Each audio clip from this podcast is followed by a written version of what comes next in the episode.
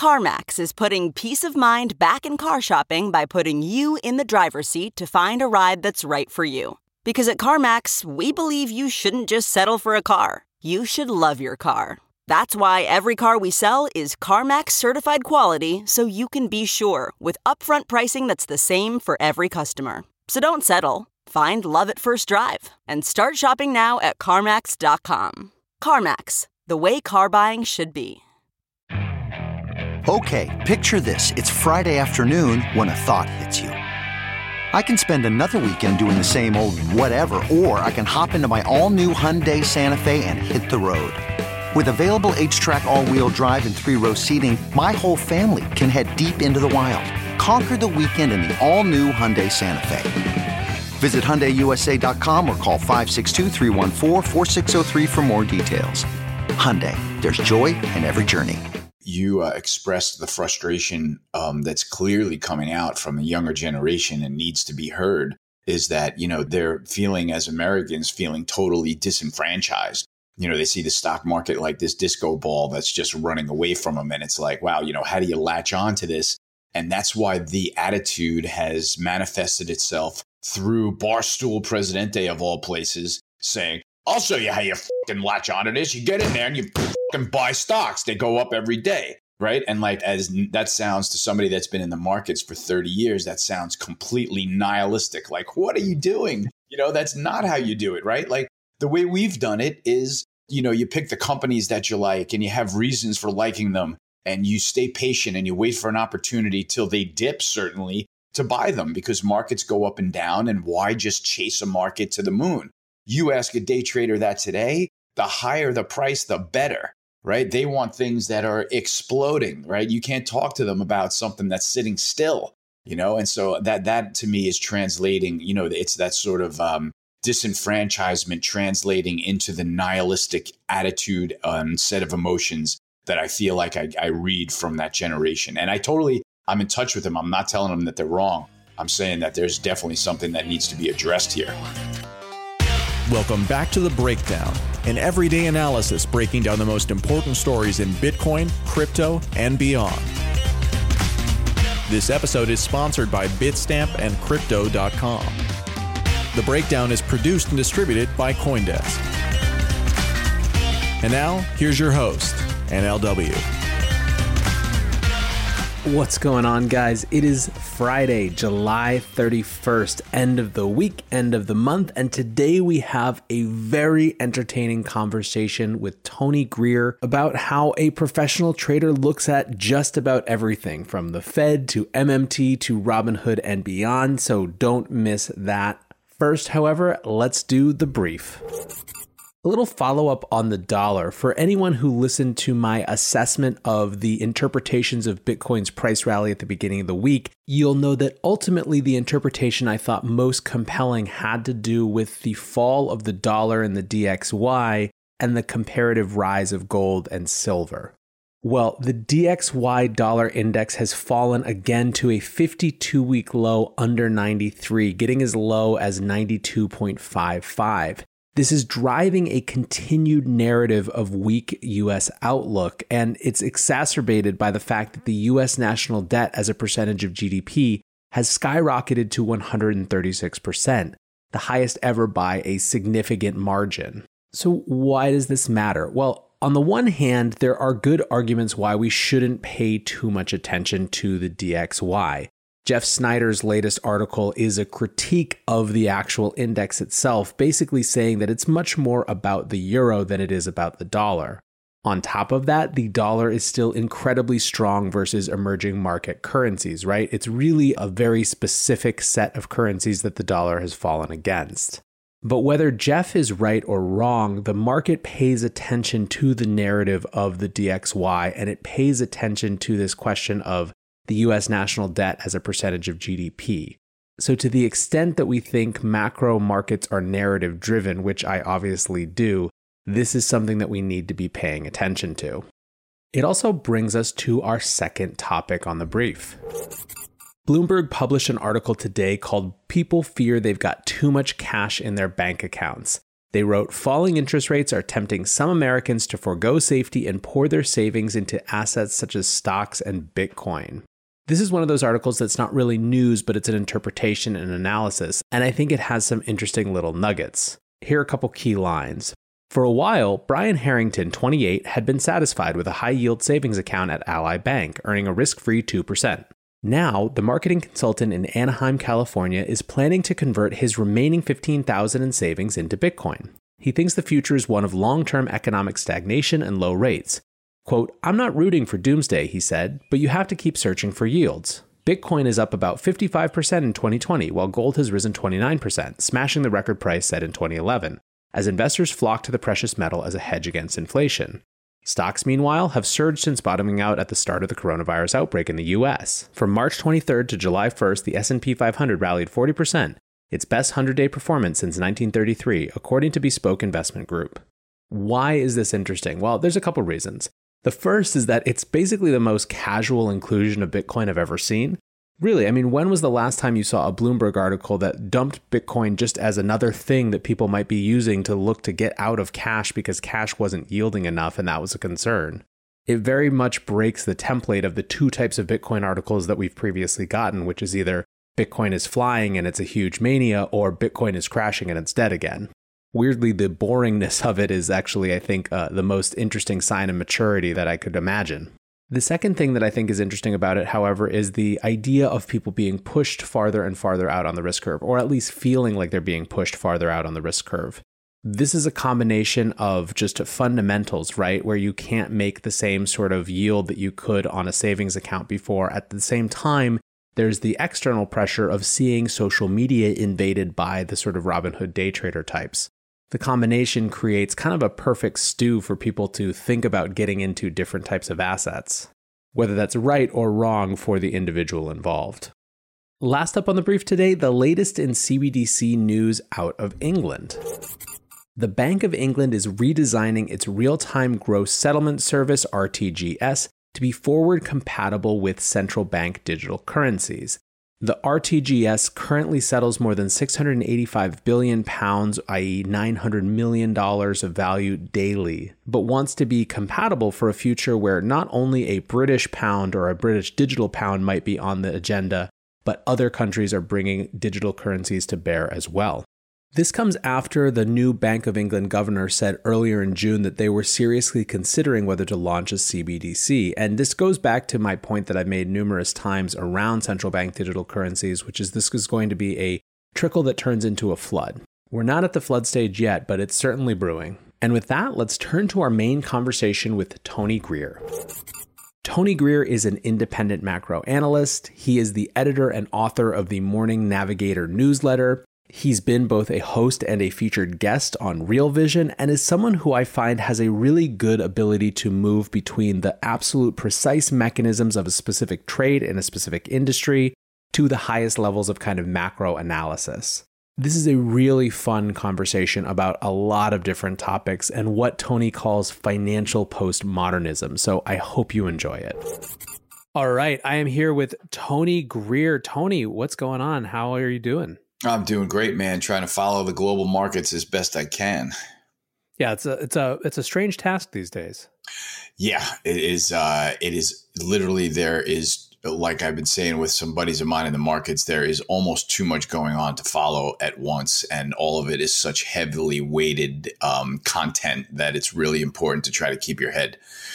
You know, it's really difficult. And I don't mean to be vague. I'm talking about, you know, what's going on at the Federal Reserve, you know, what's going on with the, you know, the heads of the tech companies in front of Congress, and trying to decide what any of that means for the markets. And yeah, man, it's head on a swivel time.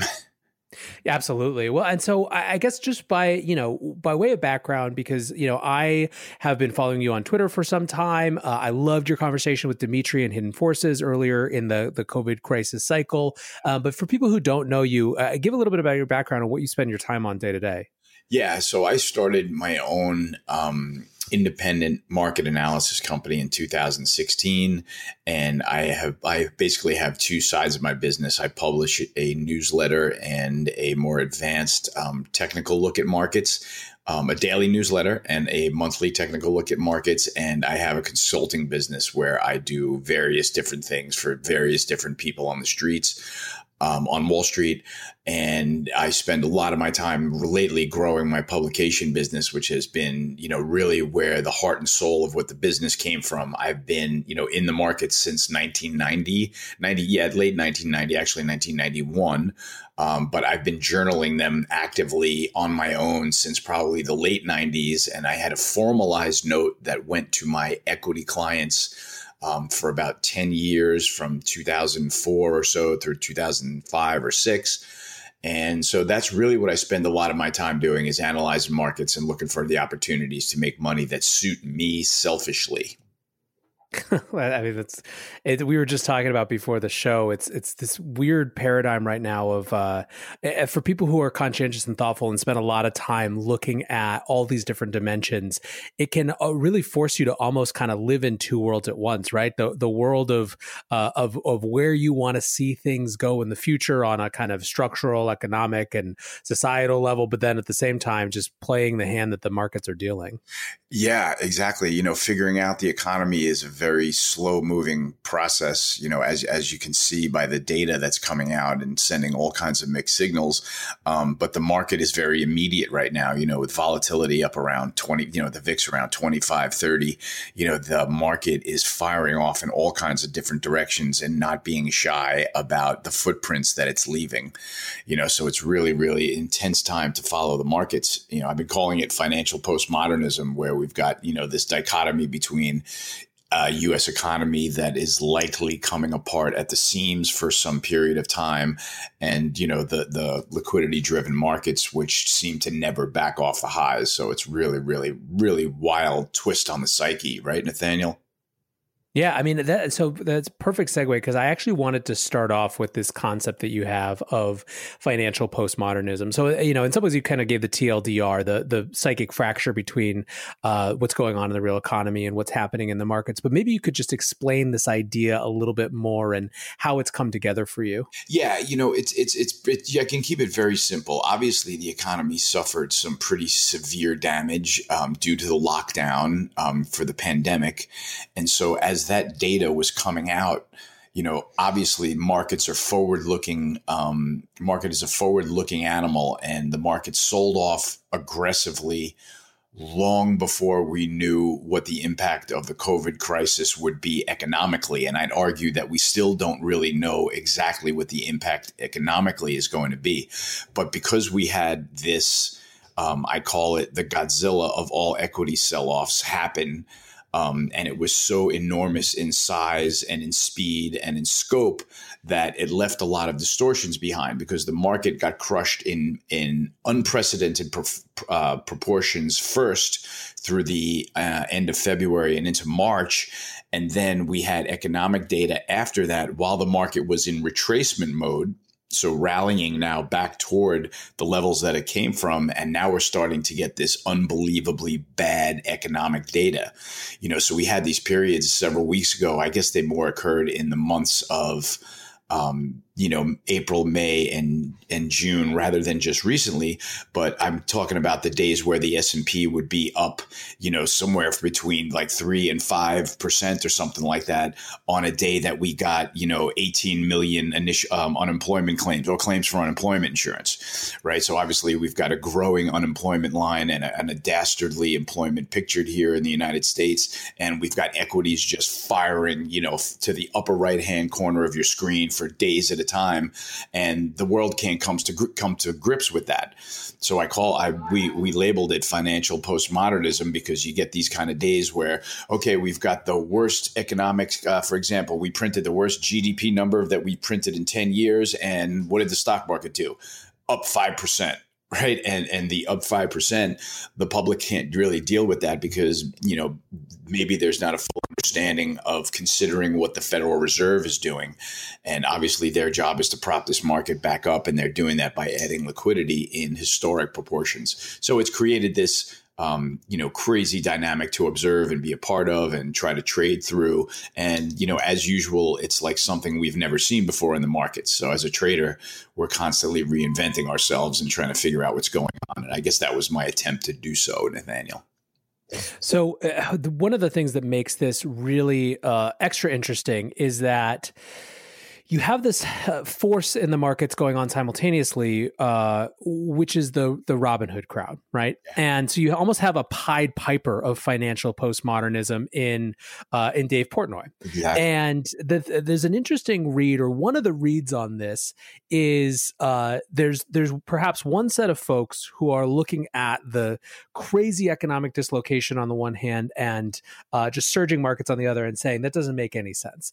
And then there's this other group that the stoolies have become, who are saying, sure, it's because the system is rigged and there's this external actor who's going to make sure this always goes up. So instead of fighting it, we're going to play it, right? I mean, how do you read the resurgence or the surge of retail? And I guess maybe put it in some context. You've lived through cycles before. Yeah. Is this just 1999 all over? Is this something different about this particular set of retail investors? Well, I have to say that, there are some stark differences, but there are some really, really clear similarities. And I feel like the differences is more how this information is getting around and being transmitted, right? In 99 or 2000, not everything some people were saying about equity markets was being transmitted in a chat room, right? That was going on, but it was more like you would hear it in conversationally in bars and restaurants, and everybody you met had, their pet tech stock that they made a fortune on.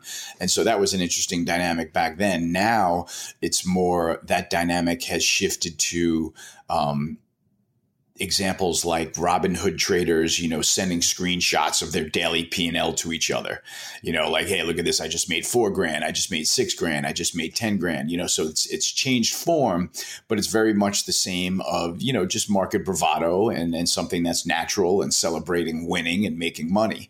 What I think is really wild about it is obviously that we've got the editor of a new communications company in Barstool Sports with the character and the persona that he has. And we've got this unbelievable, unprecedented situation where, sports betting and all of sports have been shut down. So we've got a whole entirely new legion of people in the stock market that have never been in it before. And I can tell you that I have firsthand evidence of this, because as a newsletter author, I saw an obvious, spike in sales, when volatility picked up. And I've gotten to know a lot of the recent people that have joined on to read my note every day. I've gotten to know some of them very, very well, and they are from all over the world. They have money to play with in the markets. And they honestly don't know which direction to look every day when they wake up in the morning, So this is something interesting where you've got guys that are comfortable going through the sports page and betting literally thousands and thousands of dollars on the Broncos, Patriots, or Steelers, and now they've literally opened up Robinhood accounts with similar amounts of respectable amounts of money. They're willing to trade in these markets because the word has gotten out, like you say, through the Barstool Presidente that stocks only go up, So just to sort of wrap it all up, he is definitely having an effect on the psychology of the markets, right? But what he has picked up on is that he has picked up on this new dynamic in the markets that happens to be working at the current time, right? We've got the Federal Reserve adding liquidity to the markets, via quantitative easing in unprecedented proportions. So there is plenty of liquidity to flow into the equity markets. Dave Portnoy has picked up on the fact that when high frequency traders get a stock going in a certain direction, that it usually just keeps snowballing in that direction, right? So they've picked up on the fact that starting from a flat point of zero every day, you can generally buy stocks and they will go up. And so the timing that he's picked to come into the markets, right, which is during this retracement rally off of the lockdown lows, combined with what's going on at the Federal Reserve, combined with what's going on, as globally in terms of liquidity being added to attack this, economic scenario that we're dealing with, And, you know, the time is right for something like, you know, Davey Day Trader Global to exist right now. And that's the best way I can explain it. I think it's a really, really, you know, lightning in a bottle type of dynamic. I don't know when it's necessarily going to end, but I don't think that it's particularly sustainable, that type of thing. I honestly think that when sports comes back online and that we get, you know, through this pandemic shutdown and things get much closer to normal looking, that all this money will leave the equity markets and go back to playing sports. So it's interesting. Like, one of the things that I find so fascinating about this and why I like discussing it is that, you know, you've got on the one hand kind of the traditional financial media's take on it, which is very dismissive. But I think that's in part at least being threatened by Portnoy, right? Because he's terrified. I mean, they should be terrified. He's massively more entertaining than any 10 mainstream financial commentators put together. You know, like, it's not even close. Yep. So you can kind of understand that side. But the funny thing is that there's a lot of pearl clutching, right, around this idea that, oh, these guys are going to get wiped out, and they're not saying it the same way that you are, right? You just basically reflected a kind of common sense. What goes up eventually comes down in some way, especially when there's mania, especially when it's some of the bets that like you're choosing are such, you know, how close to the edge of the cliff can you play chicken with, right? Right. The Hertz bankruptcy bet and things like that, right. But the thing that's funny is that the kind of pearl clutching assessment of this is like, oh, they're going to be disillusioned. And my feeling is kind of been like, I almost feel like disillusionment is like the table stakes to buy in, that it's coming from this sort of cynical place of, well, these markets, it wasn't trickling down to me anyway, so I'm going to make it work for me by brute force, right? With my team who's here. Yeah. And the funny thing about it is that in some ways, like, although that is a sort of a cynical place to start, the fact that you have this huge number of people who are trying to learn about markets, I mean, to the extent that they're actually interested in learning about markets rather than just kind of picking bets, you know, based on what Dave says, that's actually potentially a positive thing for diversifying and kind of, you know, bringing more people into a space that implicates or impacts everyone, even if you're not actively involved. Oh yeah, I mean, you know, talk about bringing people into a space, man. I mean, you know, Robinhood with their business model of zero commissions, right? Like, that is a shape-shifting idea. You know, like that took the equity markets by storm. And, you know, that the idea on their end was, look, we're going to get the buy-in and we're going to get, you know, we're going to get the people that are curious enough to figure out what's going on in the stock market. And we're going to offer them all zero commissions and they're all going to come running to us. And so luckily they had a mechanism, you know, by which they could pay for that and offer execution and some services at the same time. And, you know, I don't try to fight trends like that. I kind of just try to observe them and decide what they mean, because, you know, who's to say that, you know, that it isn't sustainable. Maybe these guys do make some money and they're successful, and maybe they, you know, stay here instead of going back to sports gambling, you know, so it'll be interesting to see what the world will look like if that's the case.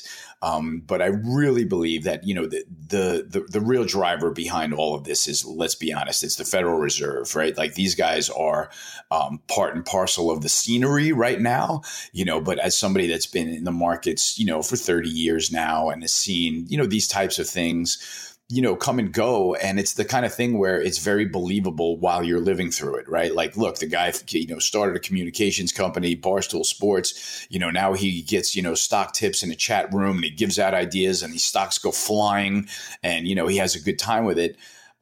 You know, this kind of thing is new to the stock market. So obviously you've got the old Wall Street guys all throwing rocks at him because he's, you know, taking up all the oxygen in the room right now, like you said, and probably taking a lot of attention away from them.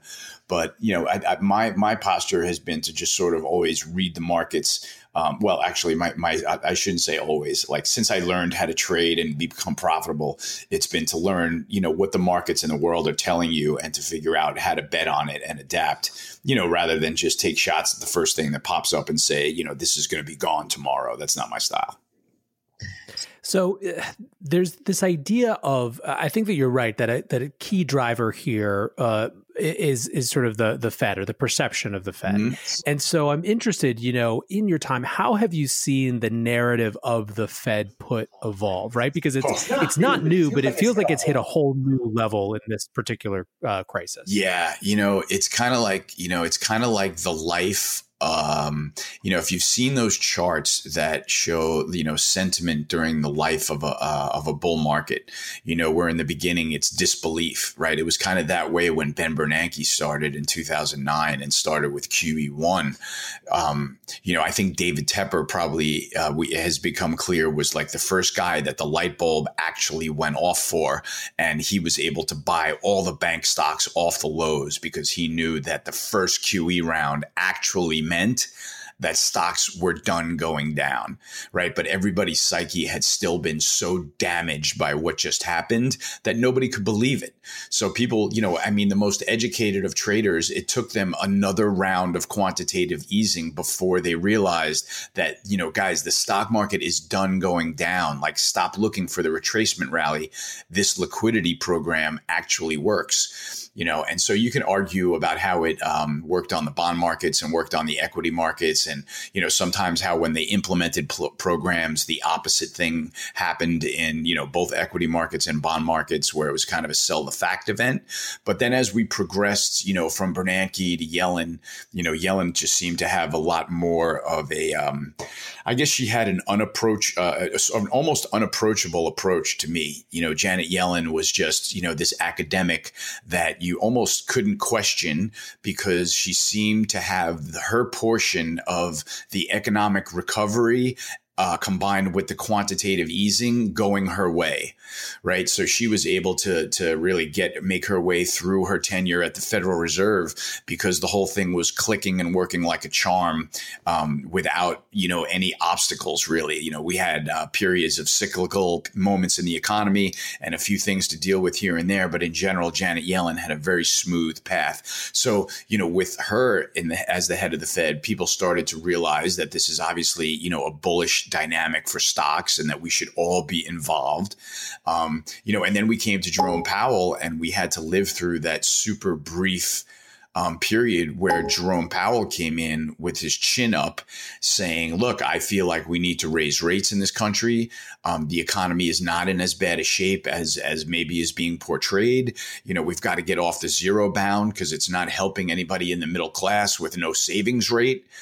And then all of a sudden, the president climbed down his shirt, decided that, he wasn't going to be the president that had the balance sheet normalized under his term, and probably made some really strong points with the Federal Reserve there. And next thing you know, we go into that period in September of the fall of last year, where there are enormous amounts of money trading at the discount window every day, and people are trying to understand what's going on with that, and so now we've got this emergency fund, at the borrowing window, and there's as much overnight liquidity as anybody possibly needs. So to me, Jerome Powell did a Jekyll and Hyde thing and came in as a guy that I totally respected for trying to raise rates. Then he caved to the president, and fast forward to yesterday when he can actually go on a press conference after Congress has literally inflated, given them the green light to inflate their balance sheet. They added another $3 trillion to their balance sheet. And here is Jerome Powell of the Federal Reserve yesterday saying, well, amazingly enough, after we created all these emergency funds, the markets started working again.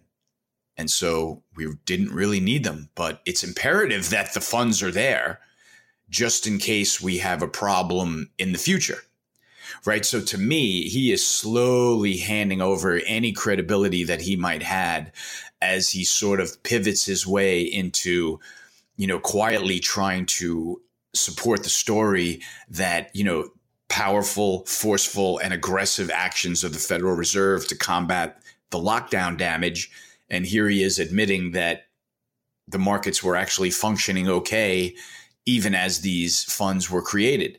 So, now that the Federal Reserve is a huge holder of, high yield bonds, investment grade bond ETFs, everybody's looking at each other saying, well, what's going on? If the markets are functioning okay, then why is the Federal Reserve buying all this corporate credit? And so now we're heading toward that moral crevasse, and we don't know how that's going to go either.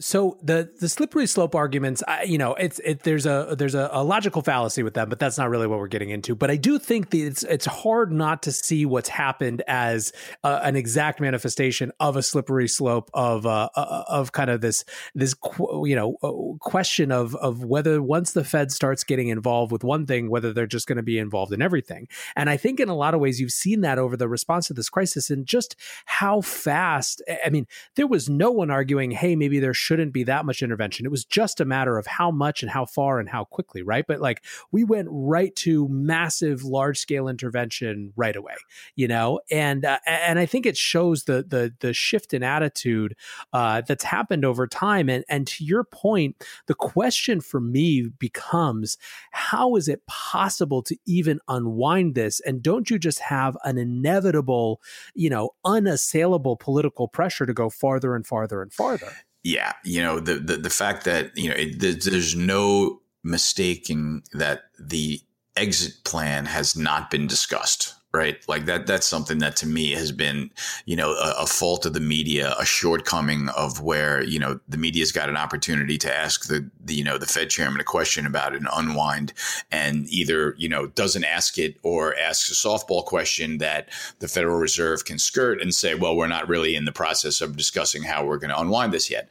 And so they continue to leave this gaping hole in the logic, which actually just got kind of turned on its head with the pandemic, because, we were discussing, at some point during Jerome Powell's early tenure, that he was going to figure out how to normalize the balance sheet. And like I said, I think he just caved into President Trump.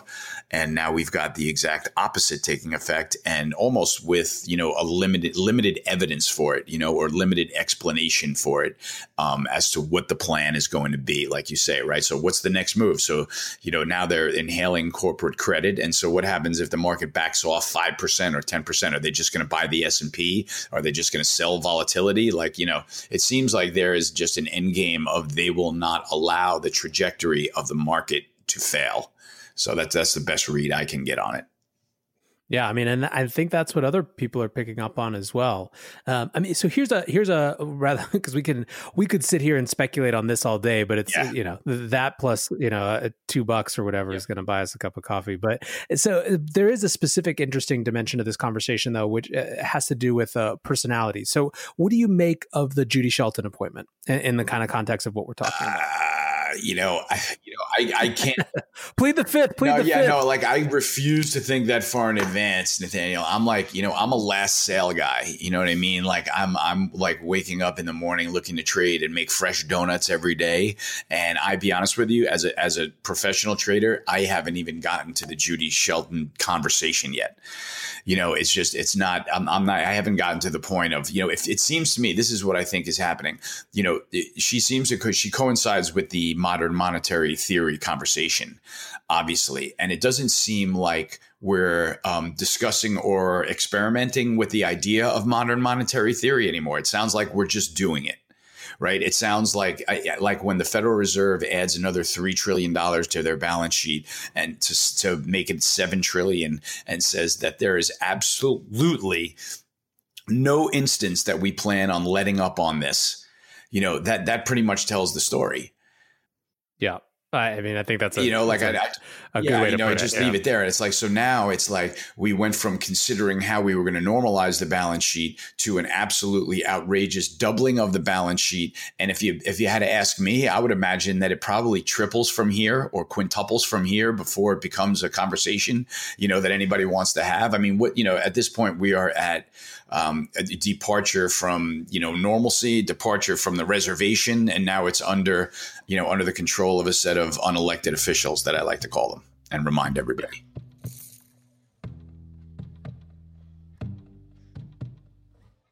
Bitstamp is the original global cryptocurrency exchange. Since 2011, Bitstamp has been the preferred exchange for serious traders and investors, trusted by over 4 million customers, including top financial institutions. Bitstamp is built on professional-grade trading technology. Their platform is powered by a NASDAQ matching engine, and their APIs are recognized as the best in the industry. Download the Bitstamp app from the App Store or Google Play, or visit bitstamp.net/pro to learn more and start trading today. That's bitstamp.net/pro. What's going on, guys? I'm excited to share that one of this month's Breakdown sponsors is Crypto.com. Crypto.com offers one of the most cost-efficient ways to purchase crypto out there, as they've just waived the 3.5% credit card fee for all crypto purchases. What's more, with Crypto.com's MCO Visa card, you can get up to 10% back on things like food and grocery shopping. When you buy gift cards with the Crypto.com app, you can get up to 20% back. Download the Crypto.com app today and enjoy these offers until the end of September. So let's talk about something that's a little bit more contemporary that you have had, or potentially the potential to trade against, which is, we've seen a huge rise in gold and silver over the last couple of weeks, coinciding potentially with a drop in the DXY and the dollar. There's a lot of narrative competition around explaining all this right now. What's your sense of what's going on? Well, my take on it is that the biggest central bank on the block, the Federal Reserve, just took the most extreme measures and, did an absolute number on, our own deficits, on our own Fed balance sheet. And that should naturally, on our own interest rate portfolio. And that should naturally trickle down to our currency.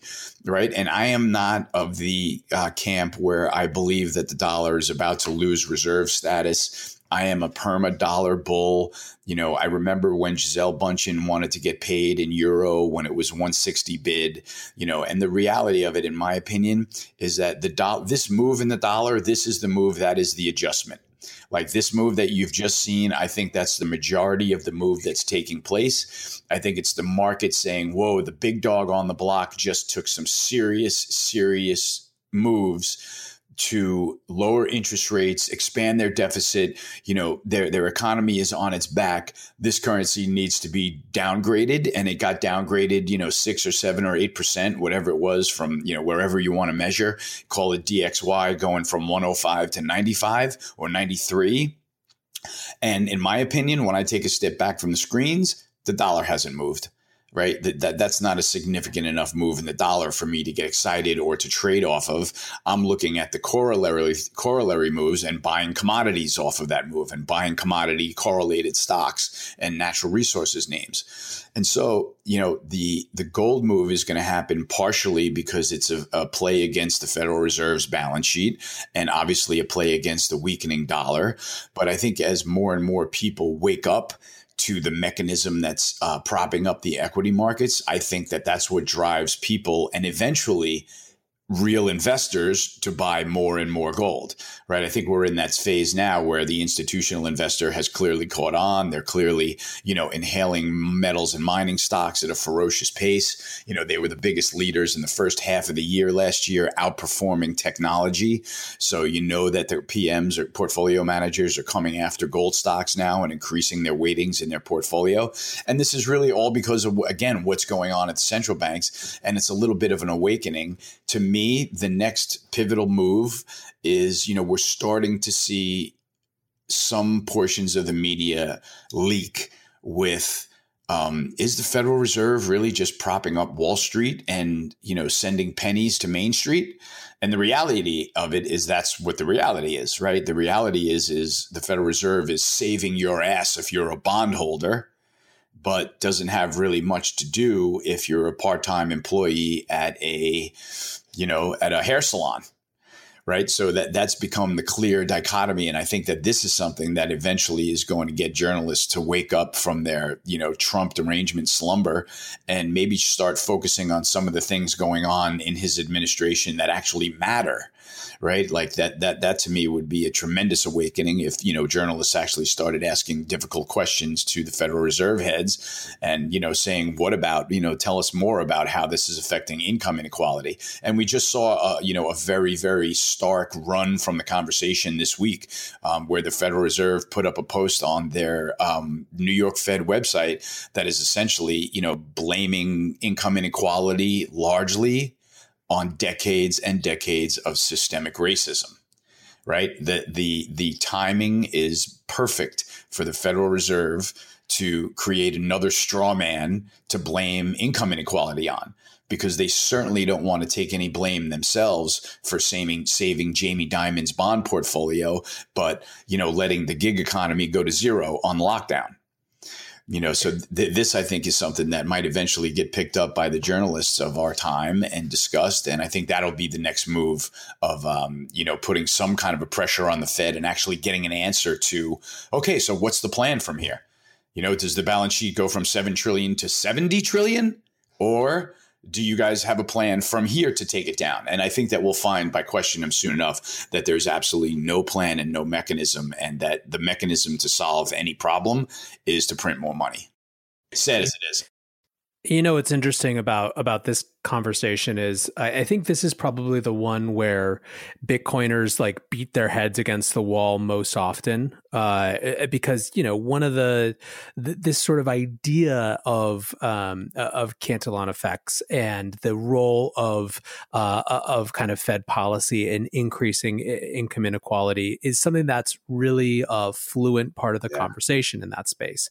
You know, there's other areas as well, but it's one of the things that you come to. And the fascinating thing is that once people start to dig into that, it doesn't fit comfortably into either left or right dominant political narratives, which is actually a really powerful thing in this moment where everything is so calcified, because you start to have a conversation with either side who wants to explain things, again, based on those dominant narratives, whatever they are at the moment. And all of a sudden you have a conversation about something that is both structural, but like specific, and is a set of decisions that can be located. And people really open up, right? Whether they're coming in from the left or right, it's not hard to have a conversation where you say, well, look, houses get more expensive because credit gets easier. And so people can charge more because you can get the credit that you need. Same process happens with education. And so you're stuck in a rat race where, you know, your savings are worth less and less and less. It's harder and harder to buy into the stock market because it's more expensive in kind of nominal terms. And all the things that you need to have a good life are more expensive too. But that's not a big grand conspiracy. It's specific decisions that we could do something different about if we were having that conversation, but we're not. Yeah. We're distracted. Yeah, exactly. You know? And we become so nihilistic because of it, you know. And I think, you know, you expressed the frustration that's clearly coming out from a younger generation and needs to be heard. Is that, you know, these guys, they're feeling, as Americans, feeling totally disenfranchised, right?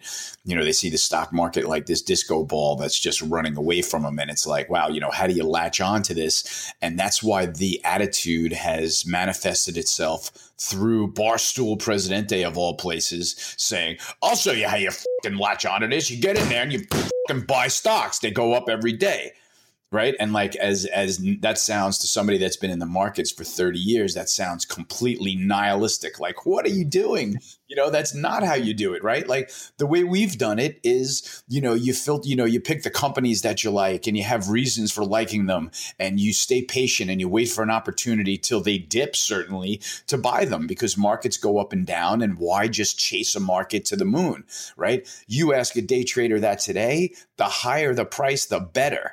Right. They want things that are exploding. Right. You can't talk to them about something that's sitting still, you know. And so that to me is translating, you know, it's that sort of disenfranchisement translating into the nihilistic attitude and set of emotions that I feel like I read from that generation. And I'm in touch with them. I'm not telling them that they're wrong.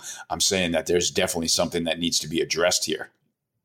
Totally. I mean, it's very weird to put it like this, but you have the guillotine, the billionaires kind of socialism is looking good to me, redistribute it all on one far side, and the screw it, we're going to play chicken with Hertz because the system's stacked against us. So why not try to bulldoze our way? Why not try to make the narrative trade so powerful that the media can't ignore it? It creates FOMO among the other ones. Like, all it takes for Robinhood to actually move markets is for the financial media to repeat incessantly their stupid trades, such that somebody's like, well, what if that did work? You know what I mean? It's like, it's a game of self-fulfilling prophecy. That's right. And so, you know, I place a lot of blame, and this is a little bit of a segue, but look, the high frequency traders that have come into this market are like largely responsible for setting the reset button at zero every day. right? It's like they don't care that the stock market went up 5% 3 days in a row. They set the market at zero, right? They go home flat every day. So what do they wake up looking for? Orders to front run. So if there's one order to buy Apple that day, high frequency traders can just run Apple to the sky. And if there's one order to buy Amazon that day, high frequency traders can just run Amazon to the sky. Right. And now clearly I'm exaggerating and there's several other factors involved. But, you know, that's the kind of thing that has been an overlay in this market that has helped things, help David Portnoy succeed, you know, with his stocks only go up. You know, he creates this positive feedback and he creates 40,000 Robinhooders bidding for the stocks that he's looking to buy. And then the high frequency traders are bidding ahead of them for the stocks that they're bidding for. You know what I mean? So you're literally creating quite a visible feedback loop and you can watch it translate into the daily closes a lot of days, you know, and then that's just the part of the dynamic. It's a separate part of the dynamic, but I think it's a strong one.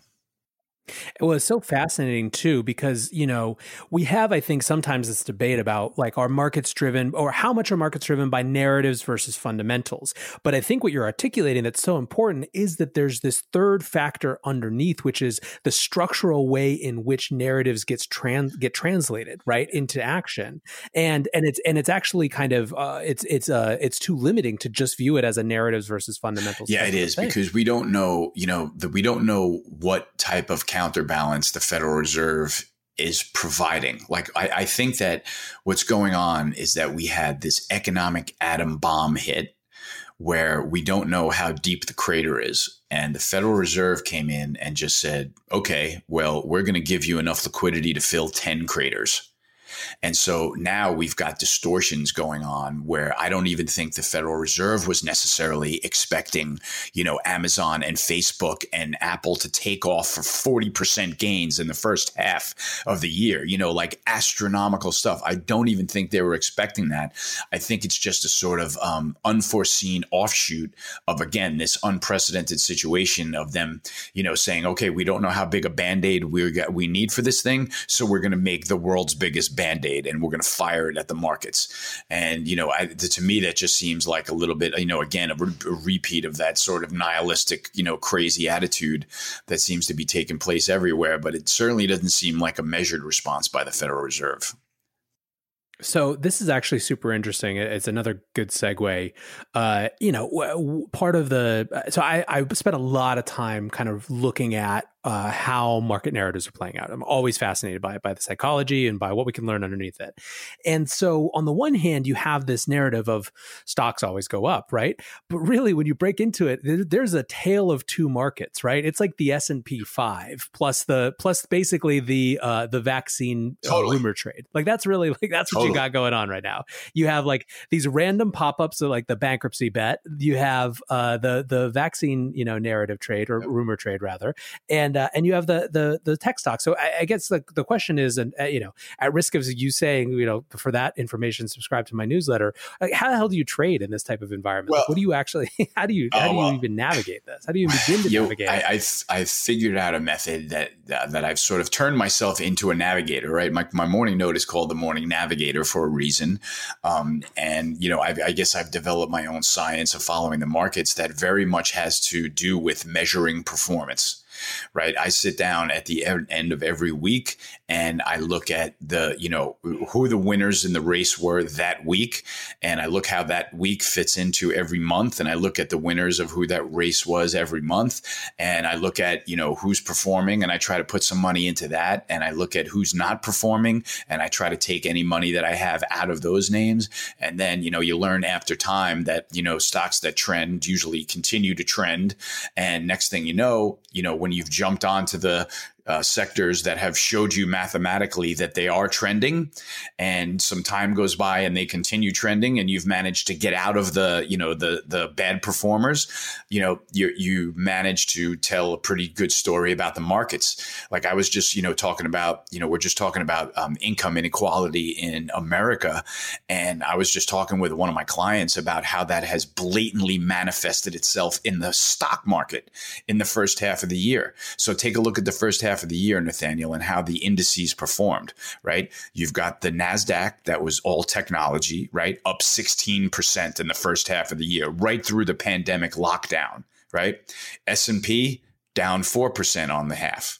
Dow Jones down 10%, and the Russell 2000, all the little stocks, the small cap stocks, down 14% on the half, right? So you can clearly see now technology just took off. The small cap stocks that are going to have a hard time, you know, combating the virus lockdown because of their sheer scale being smaller than these huge behemoth big cap stocks. Those are all suffering. You know, and we saw the bifurcation in the sectors, even where all the tech sectors and gold sectors took off and rallied, you know, anything having to do with oil, airlines and industrials got slaughtered. Right. So right now this year, we're seeing the stock market absolutely break apart in directions that it has never broken apart in before. So, you know, as you follow the daily, the weekly, the monthly performance and start to put the pictures of the puzzle together, it starts to tell a story. And if you're able to sort of quantify that and narrate that for your audience, you can help people understand what's going on. And it doesn't always make sense all the time, but if you're trying to make money and trade markets, it does. Yeah, I mean, this gets back to where we started a little bit, but, you know, do you find yourself having to really kind of keep separate exactly that process that you were just mentioning and what the markets are telling you from a larger kind of macro analysis about where the world is headed and whether you do or don't agree with that? Yes, but I do. And I will definitely say more so now than ever. But I will also say that I broke those two apart 20 years ago.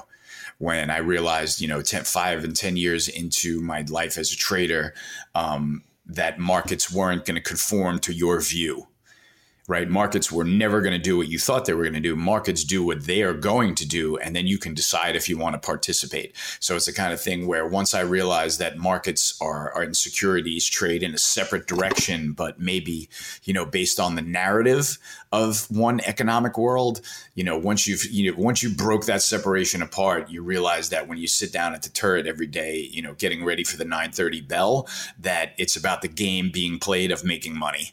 And it's not about, you know, the number of people on the unemployment line and the weakness in the manufacturing indices, et cetera. It's about how stocks are going to behave. And that's a science of its own. It really is a science of its own. Yeah, no, I mean, I think it makes sense. So another kind of thing, at the risk of kind of over and analogizing, you know, one of the things that people look to constantly is, you know, is this another 2008? How does it compare? Is this another 1999? You know, what moments in your career, maybe not like our direct comparisons, but you like, can you extract lessons from into the markets as they are right now? Yeah, you know, those, I have to say that those were more valuable on the extremes. I have to say that I was, and my clients will vouch for me, that I was able to get a pretty good read on the market bottom. And it was from really gathering up all the extreme negativity around me. So, and I don't really want to necessarily pat myself on the back for that. I really just want to relate it to this question and say things felt at the bottom in February, March of this year, exactly what they felt like with the S&P at 666 in October of 2008. Like exactly, if I tell you that I felt the same chills down my spine. You know, back then at the bottom of 2008, I had a friend of mine that's a portfolio manager say to me, you know, it's going to get to the point where if you admit that you own stocks at a cocktail party in New York City, it's going to be like admitting that you have syphilis or something. Right. And that was when I heard that, I was like, oh, my God, like that's the scariest hyperbole that I ever heard. We have to be at a bottom now. And sure enough, while I didn't act on it back then, I realized that those were the types of sentimental comments that you hear at market bottoms. And so I was able to do a lot of analysis, you know, in that super short period around the turn, you know, but I sent out a note called Turning Point on March 23rd, I think it was, or 24th. And I was like, guys, I've just heard about the most negative stuff that I've ever heard. You know, I've got people calling me up and asking me to price up 1,500 prices, S&P puts on a 1500 handle. And I'm like, you know, things like this, this is where everybody's looking in the wrong direction. And I'm expecting some kind of response from the Federal Reserve. And so then, you know, you have the Federal Reserve come in and you know that was the thing that flipped the switch and, you know, allows you to buy for days and days and days, knowing that we're not even anywhere near where the market's going to stop yet. So yeah, there were some really, really direct applications. And now, you know, sentiment wise, everything's back upside down. You know, we whipped right back into the fastest speculative phase in the markets that I've ever seen. And it's clearly got to do with the enormous liquidity being supplied by central banks all over the world. You know, so we're going to continue to see these distortions like Hertz trading up 1,000% and Tesla going through the stratosphere and, you know, the banana duct tape to the wall trading for $100,000 at Miami Art Basel. Like none of that is done yet. That's for sure. So in that light, is there anything that's like particularly worrying? I know part of what makes crises so challenging is that they often come out of nowhere, but are there any things you're looking at that are kind of more nerve-wracking than others for you, trends in the market that you're seeing? Yeah, this Federal Reserve thing is bothering me, Nathaniel. You know, this has to do with our children's future, right? This has to do with, you know, at some point somebody's going to call in our debt, and you know, we face a currency devaluation now. And I'm being an alarmist. I'm clearly being an alarmist and getting us to the end game. But when I hear the Federal Reserve shirk responsibility for income inequality, I can't even take it seriously. Right. First, they tried the Federal Reserve before COVID. They were trying to build global warming into the reason that interest rates had to stay low and that they were going to continue to print money. Then the pandemic rolled around and they had this massive excuse to continue to print money for at an absurd pace. And they add $3 trillion to their balance sheet. Now they're turning around when being asked about income inequality and they're blaming it on years of racial tension. Right. And it is the most obvious thing in the world that when you're buying Wall Street's corporate bonds and sending out a check for $1,200 to Joe Public, who you're taking care of. Right. It's quite obvious who you're taking care of. And so to me, that's the most like that bothers me every day. So that's the sort of scariest thing. And then, you know, there are like all kinds of other things that we can talk about, you know, going into the election and politics and protests and all that. But, you know, I would say, honestly, that this thing going on at the Federal Reserve, you can go to NewYorkFed.org or whatever the head of the New York face is right now. And you can read how they are telling you that income inequality is due to racial injustice. And that's the kind of thing that's really, really frightening to me. That's blatant propaganda on the New York Fed website. Does it just amount to, so here's the counterfactual is them being like, yeah, we've got ourselves in a bind where we do this to keep the economy functioning, but it has this negative impact of radically exacerbating, you know, inequality by increasing asset prices. I mean, what is it? Is it like a situation where, by the way, I don't disagree. It's more just trying to play out how it could be any different in the environment we live in, you know? Yeah, you know, no, that's true. And it's because once we flipped the switch to, you know, having the Federal Reserve liquidity being the hammer to any nail that presents a problem, you know, we've gotten ourselves into this situation. You know, the Federal Reserve started, you know, with the QE program to get us out of the great financial crisis. And that crisis was really a crisis of lending liquidity, right? Like that's when, you know, players in the market wouldn't take Lehman Brothers or Bear Stearns' name. So that was a real crisis of liquidity. So they went and threw QE at it. Now we've got an actual blatant economic situation that's really has nothing to do with banks taking each other's credit lines. It has to do with people in unemployment lines, and they're using the same response, right? So two very different crises, same response, massive scale, and it looks like that's just going to be the road that they take, you know. And you can see exactly what it's doing to, you know, to in the bifurcation of society, in the markets, you know, all over the place. We're having really, really crazy shit play out this year, and I think a lot of it, you know, can probably be directed, you know, a little bit more directly at the Federal Reserve and other central banks. Do you think it gets wilder over the next few months before the election? Oh, man. I've got the popcorn out, you know, like I'm you know, I don't like seeing, you know, all the destruction going on in the Democratic cities. And, you know, I don't think President Trump has necessarily done anything to help the situation. And, you know, I'm kind of just sitting here trying to figure out the markets, most importantly. But yeah, you know, we are in a predicament where people need to hunker down and figure out what matters to them. Well, and there's this other dimension, you know, we're talking entirely domestically, but meanwhile, last week we have China and the U.S. with dueling consulate closures, you know, so there's this whole global dimension that has obviously pretty significant impacts as well. Yep. I mean, looking around the world, to me, it looks, you know, I don't want to go into too political. I don't want to go political. Sure, yeah. That's respected. Yeah, but so that's a whole different podcast that we do when we're not recording and it's over drinks. Yes. But, I love it. in the meantime, though, I guess, you know, for people who are trying to kind of make sense of this all, what are you trying to pay most attention to? Who are you listening to? What do you think? What markets are actually interesting? Like where are the, I don't know, silver linings might not be the right way to think about it, but if you're trying to navigate this, you know. Again, it's the kind of the name of your newsletter on a kind of more fundamental level. What do you suggest people do? Yeah, well, put it this way, you know, there's a lot to watch. There are a lot of things that are driving markets right now, right? I think it's important. The most important factor, I think, is to watch the bond market. Right. And I'm not going to give claim that I have a recipe, but it's important to watch the bond market because the bond market is telling us a clear story at the moment. Right. We've just had a stretch where economic data has been crushing expectations. Literally every economic number was better than the last one. It was better than the, you know, what BLS expected on the employment side. But the point is the bond market has not backed off at all. Right. So that's one thing that's got, you know, has to stay in people's minds that if the bond markets are going to continue to rally, it's because they're seeing, you know, what kind of damage is really underlying in the economy. And I think that will eventually shake the equity markets. So that is one big picture, you know, sort of macro thing that I'm looking at.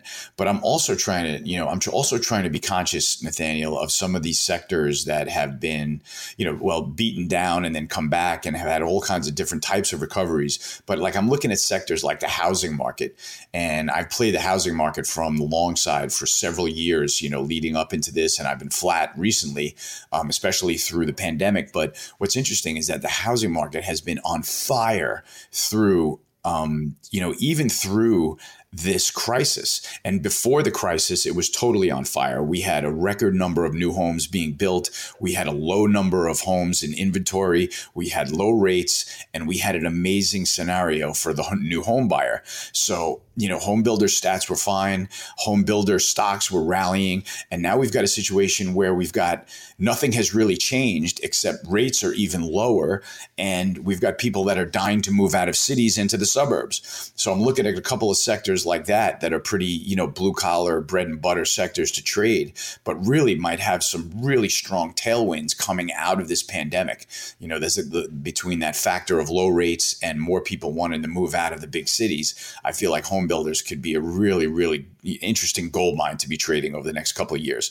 So I don't know if I exactly addressed your question, but I kind of gave you one of the things that I'm looking at in the macro markets to guide me in the big picture in the bond market.